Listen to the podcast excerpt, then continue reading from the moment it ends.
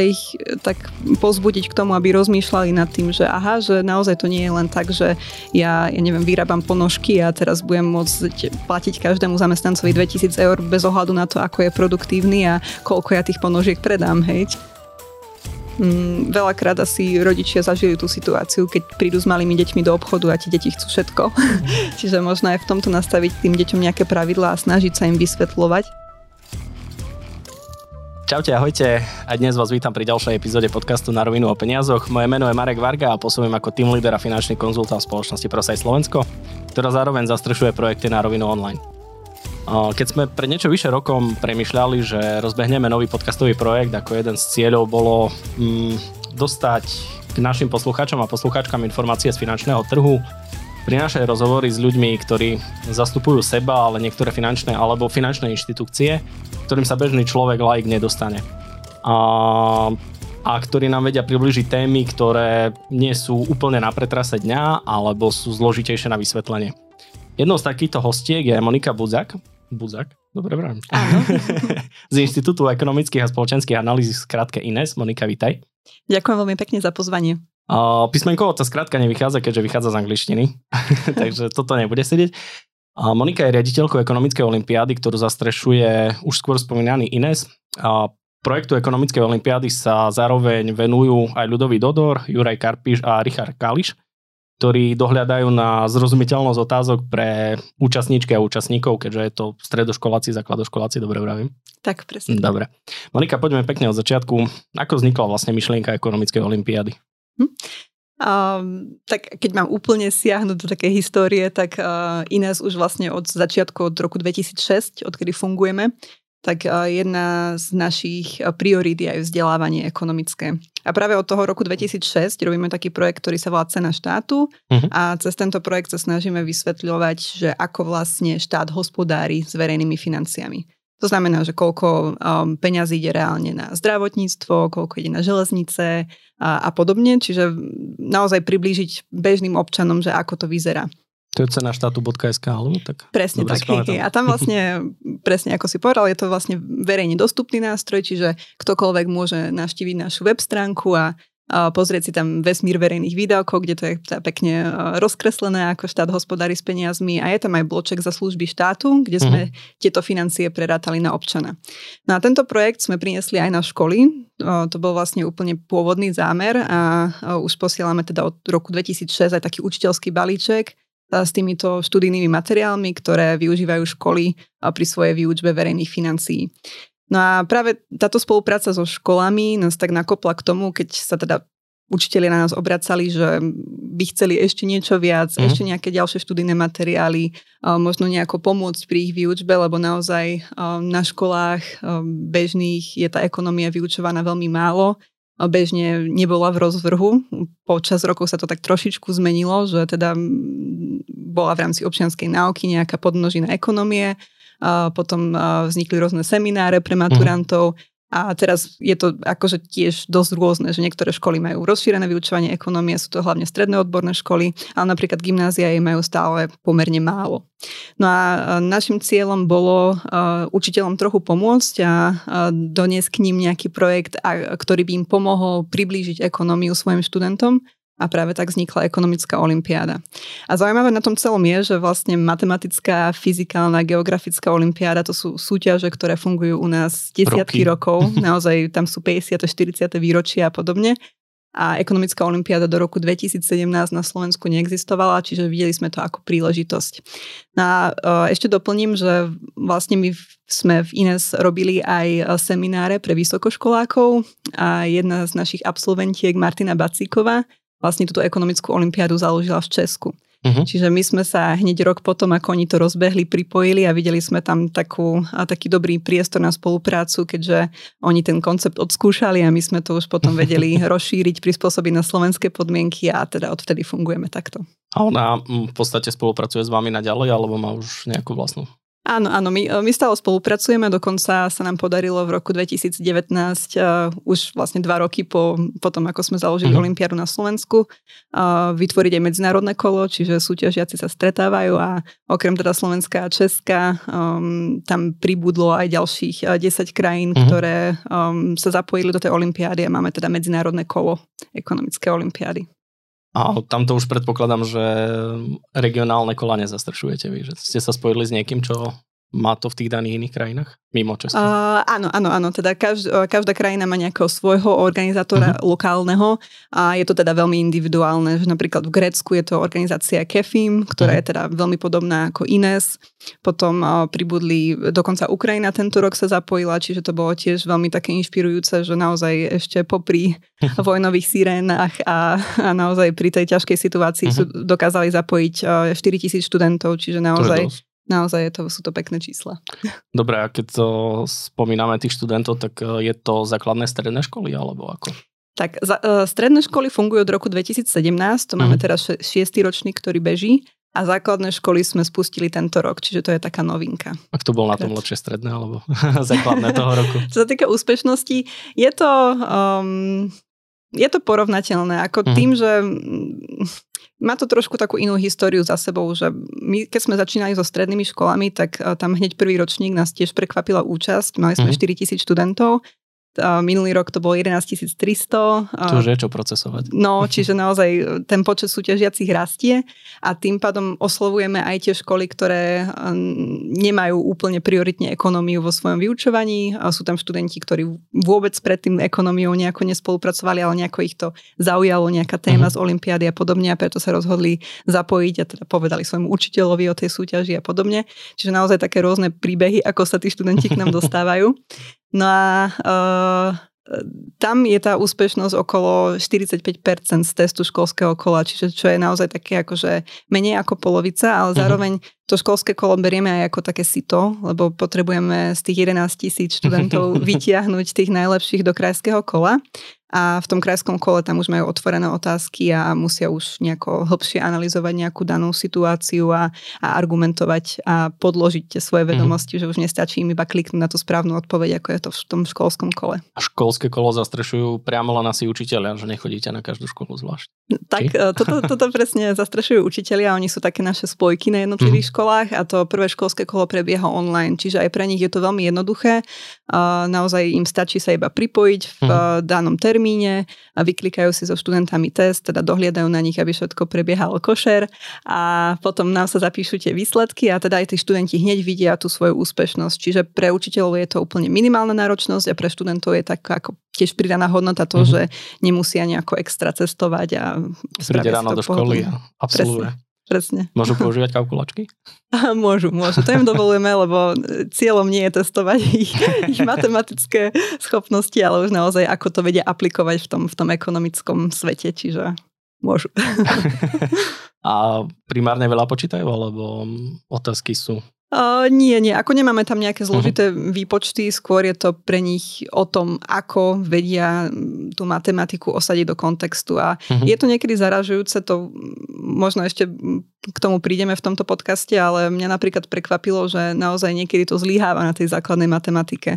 Mali sme otázku, kedy mali študenti eh, vyrátať výnos eh, pri 100 tisícovej investícii, pričom uh-huh. úroková sadzba je 1% a majú si odmyslieť všetky poplatky, dane, proste naozaj iba čisto Ideálny 1% svet. zo 100 tisíc. Uh-huh. A to vedelo iba polovica vypočítať, čiže to je pre nás tiež také potom. prekvapivé. No. No. Čiže eh, niekedy naozaj sa snažíme aj pri keď komunikujeme s tými učiteľmi, im tak zdôrazňovať, že častokrát to ani nie je o tom, aby mali naštudované ekonomickú históriu a všetky poučky a podobne, ale o tom takom zdravom rozume, ktorým vedia tí študenti použiť.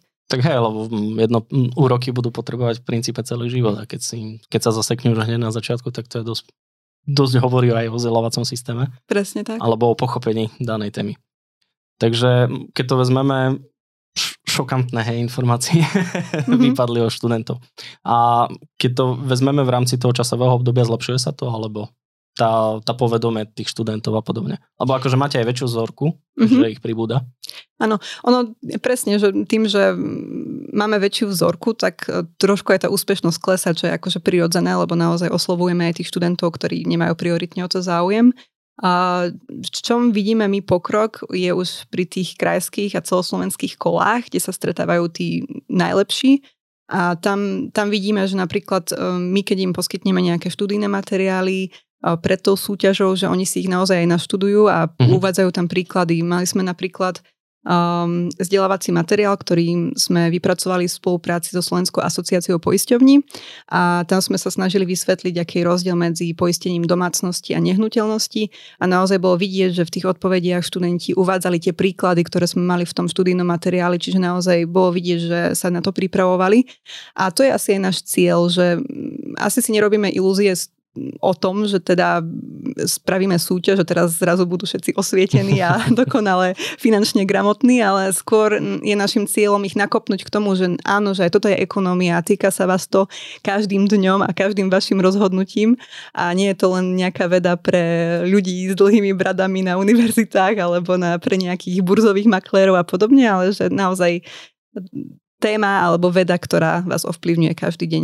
Tak áno, idem do obchodu a stále používam peniaze a musím s tými vecami pracovať, potom nech to dá veľmi kvalitnú ponuku na rýchlu požičku na Facebooku a Presne. človek sa zadlžiť ani nevie na ako dlho.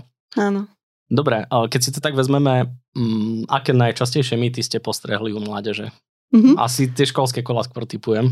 Už tie, tie vyššie sú už asi lepšie na tom? uh, ako minulý rok ma celkom prekvapili aj krajské kola. Uh-huh. Uh, tam sme im dali otvorené zadanie, pri ktorom mali uh, sami uvádzať, že aké by navrhli riešenie proti, uh, proti rastúcim cenám potravín. Uh-huh. A, Zastropovanie? A, áno, aj to sa častokrát objavilo a, a to je presne to, že naozaj sa snažíme veľmi komunikovať, že, že zastropovanie nefunguje, lebo naozaj vytvára nedostatky na tom trhu a konec koncov každý to teraz videl napríklad do príklade Maďarska, že naozaj tie potraviny chýbali. A podobne to bolo s benzínom, alebo napríklad v tých reťazcoch, kde bol vybraný um, počet tých tovarov, ktoré boli zastropované, tak zasa... Počet kusov. Hej, buď počet kusov, alebo aj, že zdražili iné potraviny v tom mhm. reťazci, uh-huh. že si to vlastne tie obchody kompenzovali na iných položkách. Čiže tak toto bolo aj tak krásne prepojené s tou praxou, ale zaujímavé bolo aj to, že uh, pri pri tej inflácii, že častokrát študenti navrhovali, že mali by sme sa tak viac uzavrieť, menej dovážať a viac pestovať doma. A to bolo pre mňa také šokujúce, lebo... Slovenské kiwi. áno, presne, že to, to je jeden z takých tých príkladov, že tropické ovocie si asi nevypestujeme, ale uh, napríklad aj pri tom domácom, že naozaj z ekonomie vieme, že konkurencia vytvára väčšiu efektivitu na trhu a znižuje ceny. A, mhm. a tým uzavretím hraníc vlastne dosiahneme opak a študenti napriek tomu to uvádzali ako riešenie pre infláciu. Čiže to bolo pre mňa také prekvapivé. A e, potom ešte ďalšia z takých e, vecí bolo aj mzdy, uh-huh. že napríklad veľa študentov navrhuje, že štát by mal nejako zvýšiť mzdy. A je jasné, že štát ovplyvňuje mzdy cez dane, odvody a dokáže ovplyvňovať mzdy vo verejnom sektore, ale na každého zamestnanca vo verejnom sektore prípada štyria, prípadajú štyria v súkromnom sektore a v tom uh-huh. súkromnom to neurčuje štát, koľko zarábate, že tam je to otázka produktivite práce a, a otázka toho, že aká je konkurencia na tom pracovnom trhu.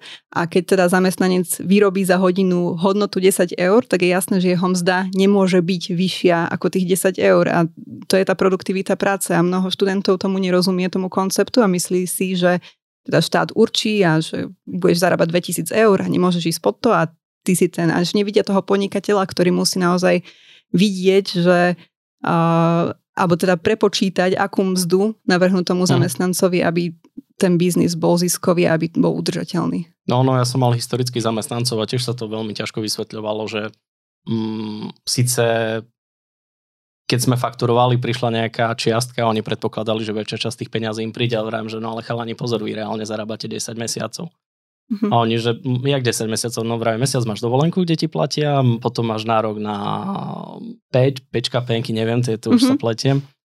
Očerky a tieto srandy a vrajím, vtedy ťa tiež zamestnávateľ platí. A ty v podstate musíš za 10 mesiacov vyrobiť na seba na 12 a ešte zamestnávateľ musí mať nejakú rezervu, lebo musí vytvoriť zisk a zaplatiť licencie počítača a podobne. Presne. A to presne. už sa i dospelým ľuďom občas ťažko vysvetľuje, že to je len jeden vstup, ale tých výstupov, kde tie peniaze, keď niečo vytvoríme, idú ďalej. Uh-huh. A to je, to je presne, presne náš cieľ pri tej olympiáde im toto tak ako nie im toto presne povedať, uh-huh. ale ich e, tak pozbudiť k tomu, aby rozmýšľali nad tým, že aha, že naozaj to nie je len tak, že ja, ja neviem, vyrábam ponožky a teraz budem môcť platiť každému zamestnancovi uh-huh. 2000 eur bez ohľadu na to, ako je produktívny a koľko ja tých ponožiek predám, hej. Čiže to bude stať toto, ponožka 100 eur. Hej, no presne. Čiže toto je jedna z našich cieľov, že im takto trošku priblížiť tie veci, že ako fungujú v bežnom živote. Taký big picture vytvoriť. Uh-huh. A on určite, lebo potom sa človek až tak ľahko nestratí a nedá si nakecať všelijaké populistické rady. Presne tak. Dobre, z vášho pohľadu iné sú respektíve ekonomické olimpiády, mm, čo by bolo potrebné spraviť alebo zlepšiť, či už vzdelávanie alebo prístupe k deťom, že by mali ten lep, lepší prehľad big picture, som to nazval. Tak um, jedna akože z takých, ono to znie možno ako také kliše, ale je to tá mhm. osveta, hej, že uh-huh. naozaj, ja som aj vďačná, že robíte tieto podcasty, lebo naozaj to je, to je jeden, jedna z ciest, ako sa dostať k ľuďom a vysvetľovať tieto témy a, a ako, ako to funguje v praxi.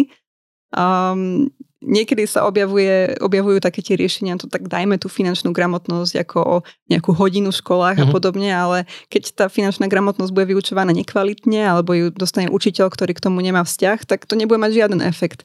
Čiže v tomto vidím ako aj potenciál v takých všelijakých tých iniciatívach, ktoré teraz vznikli, okrem teda ekonomické olimpiáde, sledujem mm-hmm. aj iné projekty, ktoré fungujú na Slovensku a je toho naozaj veľa. Čiže aj tí, tie školy a učitelia si môžu vybrať z mnohých vecí, ktoré, ktoré im sú najbližšie a ktoré oni chcú vyučovať na svojich hodinách, čiže to je super. A zároveň aj tí študenti, že majú teraz neomezený prístup k, k informáciám aj z ekonomického sveta a vedia si to osvojiť a nemusia čakať, že teda príde ten učiteľ s tým na hodinu, alebo že budú mať rodiča, ktorí, ktorí, ktorému sú tie témy blízke. Čiže v tomto to je super. No a o, my sa teda tešíme, že aj tá Olympiáda má rastúci záujem a že, že tí študenti si ešte aj pýtajú vzdelávacie materiály, čiže to bolo také aj prirodzené prepojenie alebo premostenie k našim ďalším projektom a vydali sme ešte aj pred pár rokmi učebnicu ekonomie, lebo na stredných školách častokrát nič také nebolo. Uh-huh. Naozaj aj učitelia nám hovorili, že no my chodíme na tie hodiny a musíme si predom vygoogliť nejaké pracovné zošity, pracovné listy. Z ktorý, Niečo ktoré, vytvoriť úplne áno, áno, a to ich extrémne zaťažuje, lebo naozaj sú to častokrát ľudia, ktorí, ktorí sú veľmi aktívni a okrem ekonomie alebo ekonomických predmetov učia aj veľa iných. A teraz pripravovať si na každú hodinu ešte extra materiál, z ktorého budem učiť, tak uh, to je naozaj pre nich ťažké. Čiže v tomto sme im sa snažili takto podať pomocnú ruku a, a vytvorili sme túto učebnicu, ktorú tiež teda mnohí z nich využívajú. Hej, akože k tomu vzdelávaniu ja mám, mám ešte nejaké rodinné projekty a podobne a pracuje s nami občas jedna gymnazistka, ona presne vysvetľovala, že oni majú síce hodinu ekonomického vzdelávania alebo niečoho takého a ona vravela, že pripravujú sa na ďalšie hodiny, lebo nemá im to veľmi čo podať, hm. že pre nich je to zabína, zabitá, zabitých 45 dní, no, minút v tom mm-hmm. týždni. Mm-hmm, Takže presne. presne ako si spomínala, že proste pokiaľ ten, ten pedagóg k tomu síce má vytvorený priestor, ale nemá mm, ak by som to povedal, chuť alebo ochotu sa tomu venovať, tak to väčšinou ešte je viac kontraproduktívne. Presne, presne. A máme napríklad aj jeden taký príklad, že um, každý rok sa nám veľmi dobre umiestňuje jedna škola v Nových zámkoch v Olympiáde a tam mm. je mhm. pedagogička, ktorá uh, nemá nejaké špecificky vyhradenú hodinu ekonomie so svojimi študentmi, ale má ekonomický krúžok, kam mm-hmm. chodia teda tí študenti dobrovoľne a naozaj oni majú vynikajúce výsledky vždy v tej olympiáde. Čiže to je taký jeden z tých príkladov, že to nemusí byť akože nejaká povinná hodina, ktorú, ktorú uh, ministerstvo školstva stanoví na každom gymnáziu alebo každej strednej škole, ale stačí naozaj niekedy aj tá iniciatíva, ktorá prichádza z dola, že naozaj ten učiteľ si povie, že ekonomická olimpiáda je dobrá príležitosť, tak vytvoríme krúžok a budeme sa pripravovať na, na tú súťaž, čiže aj také príklady máme. No ja som sa tak naučil programovať na základnej škole, lebo bol iniciatívny učiteľ a mm-hmm. proste nás to učil. Celko dobre, vyhrávali sme nejaké súťaže a tak, ale to už ešte som bol mladý a krásny. Mm-hmm. Dobre, a keď sa tak pozrieme na tie deti, vedia im nejak aj rodičia pomôcť tým, alebo tam je tiež pes zakopaný? Sa na to tak pozrieme. Je to veľmi individuálne, lebo ja mhm. ako tiež mm, diskutujem s tými našimi finalistami a častokrát osobne a pýtam sa, čo ich viedlo k tej ekonomii a mám naozaj zo pár študentov, ktorí um, hovoria o tom, že majú nejaké to rodinné zázemie, že ich rodičia sú podnikatelia a tie témy sú im blízke a preberajú ich doma pri, pri nedelnom obede a podobne. Ale uh, samozrejme sú tam aj študenti, ktorí majú rodičov umelcov, ktorí akože s ekonómiou vôbec nejako nepracujú alebo ich to nezaujíma a teda tí študenti nemajú tie vedomosti z domu a skôr im to buď poskytla tá škola alebo mali sami ten záujem mm-hmm. si to doštudovať. Čiže v tomto je to asi taký, mix. taký hej, je to mix, ale je to aj podobné s tým, že keď je otec alebo matka domáci kutil, tak jasné, že môže naučiť to dieťa uh-huh. tiež, ja neviem, rezať dosky a vrtať klinca a podobne, ale teda skrutky skôr, ale že, že je to aj o tom, že ten, to dieťa nemusí mať až taký záujem, že že naozaj môžete ich naučiť rob, ísť vo vašich šlapajách a, mhm. a robiť to isté a, a nemusí to byť tak. Čiže v tomto je to veľmi rôzne. Čiže aj v tomto mám, mám dosť rôzne skúsenosti aj. od tých študentov. Tak často sú deti zrkadlom rodičov, takže mm-hmm. keď tam není veľký záujem od rodičov, tak deti to tiež potom veľmi nechytia, alebo jedine, že Hej. to je ich vlastná iniciatíva, že sa v tom nejak našli. Presne tak, ale niekedy je aj možno fajn netlačiť príliš na pílu, lebo asi sme to všetci tak zažili ako deti, že keď rodičia nás do niečoho tlačili, tak sa nám vybudoval odpor. Čiže to by som možno tiež odporúčala niektorým rodičom, že nemusia to tlačiť za každú cenu. Je fajn, keď eh, to teda aj to ekonomické alebo finančné vzdelávanie za domácim stolom prebieha tak prirodzene a že tie deti tak prirodzene vedú k, tým, k tomu uvedomovať si hodnotu peňazí a uvedomovať si, že, že je to potrebné nejako odpracovať tie, tie mhm. peniažky. Hej, on dneska som počúval presne na podobnú tému rozhovor a respondentka tam pre, pre, pekne spomínala, že deti sa dá učiť od malička, že proste spolu varia s rodičmi a rozdiel mi to cesto na polovice, na tretine, oni už sa učia ten koncept, hej, že tie mm-hmm. veci delím na iné čiastky a podobne, že už si to vedia vizualizovať od malička. Mm-hmm. Dokonca som minula pozeral, že jeden chlapík vysvetľoval, že malé deti už vedia robiť so strými nožmi, že prvé tri rezy ich treba odsledovať, oni sa tom postupne naučia, lebo raz sa poreže, už si dáva pozor a podobne. Mm-hmm. Takže mm-hmm. trošku Sparta, ale... Hey, hey. Takže tak. No ale hm, každý má na to iný pohľad, jak, jak, ako vychovávať deti. Dobre, a mm, z vášho pohľadu alebo z tvojho, ako by sme mali komunikovať vlastne tým deťom hodnotu peňazí alebo ako s nimi pracovať? Mm-hmm.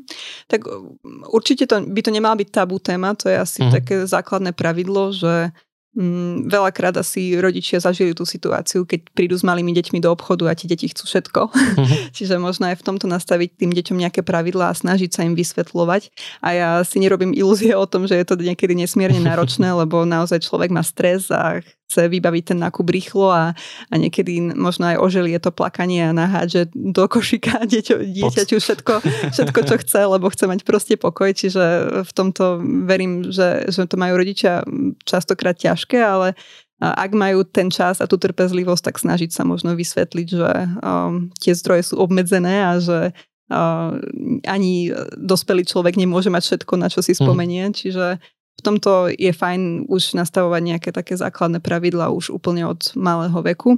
A pri eh, tých stredoškolákoch a pri žiakov alebo študentov, ktorí prichádzajú už eh, do takého veku, že môžu absolvovať prvé brigády, tak to je podľa mňa úplne najlepšia škola, lebo vtedy si akurát ten mladý človek uvedomuje, že aká je naozaj tá hodnota peňazí a, a okrem toho teda, že má to ten mm, rozmer z tej finančnej gramotnosti, mm-hmm. tak mhm. ho to aj extrémne posunie osobnostne, čiže v tomto je to úplne super, keď rodičia motivujú No musí detí. sa naučiť zodpovednosti vstať, lebo ideš niekam, ano, keď neprídeš, ano. tak proste vyplata nebude, alebo už ani práca nebude. Presne, presne, čiže to je také naozaj veľmi dobré pravidlo ekonomické už pre, pre týchto tínejdžerov, že, že snažiť sa mm, získavať tie informácie z praxe, lebo ako viem, že teraz aj veľakrát sa v školách riešia tieto témy a dane a podobne, mm-hmm. ale až keď naozaj ten človek má tú výplatnú pásku v ruke, tak vtedy si to vie tak uh, vizualizovať. reálne vizualizovať a uvedomiť, že naozaj koľko ide uh, z jeho platu štátu a ako to celé funguje v spoločnosti.